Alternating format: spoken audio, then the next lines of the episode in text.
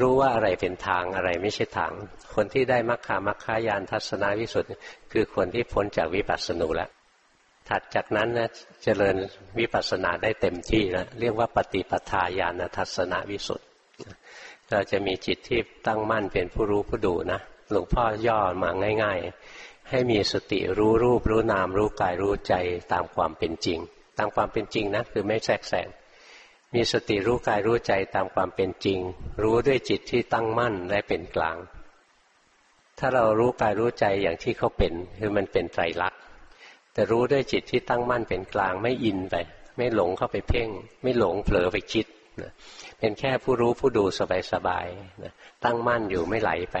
นะเป็นกลางด้วยสภาวะอะไรเกิดขึ้นก็เป็นกลางสุขทุกข์ดีชั่วทั้งหลายเสมอกันหมดเลยเพราะสุขทุกข์ดีชั่วแสดงไตรลักษณ์เท่าๆกันนะเราจะเรียนไตรลักษณ์นะ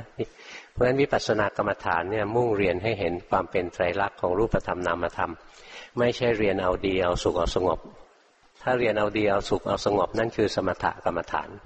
นะจิตไม่ดีทำให้ดีจิตไม่สุขทำให้สุขจิตไม่สงบทำให้สงบนั่นคือสมถะ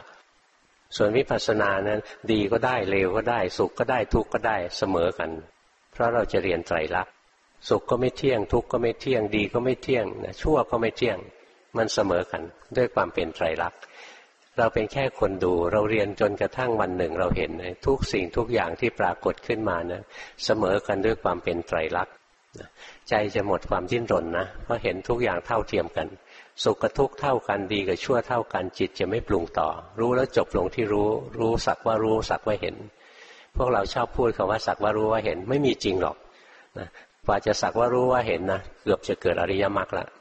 นะตอนที่ต่อแต่อยู่อย่างนี้ไม่สักว่ารู้ว่าเห็นหรอกเจอสุขก็ชอบเจอทุกข์ก็เกลียดนะวันนี้ไม่มีสติเลยท้อแท้ใจวันนี้สติเกิดบ่อยสู้ซ่าสู้ซ่าเลยเห็นไหมดีใจเนี่ยนะเพราะฉะนั้นกว่าจะเป็นกลางได้นะปัญญาต้องอย่างยิ่งเลยเห็นเลยเห็นซ้ำแล้วซ้ำอีกว่าทุกอย่างมันชั่วคราวสุขก็ชั่วคราวทุกข์ก็ชั่วคราวดีก็ชั่วคราวชั่วก็ชั่วคราวนะถ้าเห็นทุกสิ่งทุกอย่างเสมอกันไปหมดนะจิตจะไม่ดิ้นรนต่อเห็นด้วยปัญญาอันยิ่งนะตัวนี้เรียกว่าสังขารุเบกขาญาณนะเป็นวิปัสสนาญาณตัวที่เก้า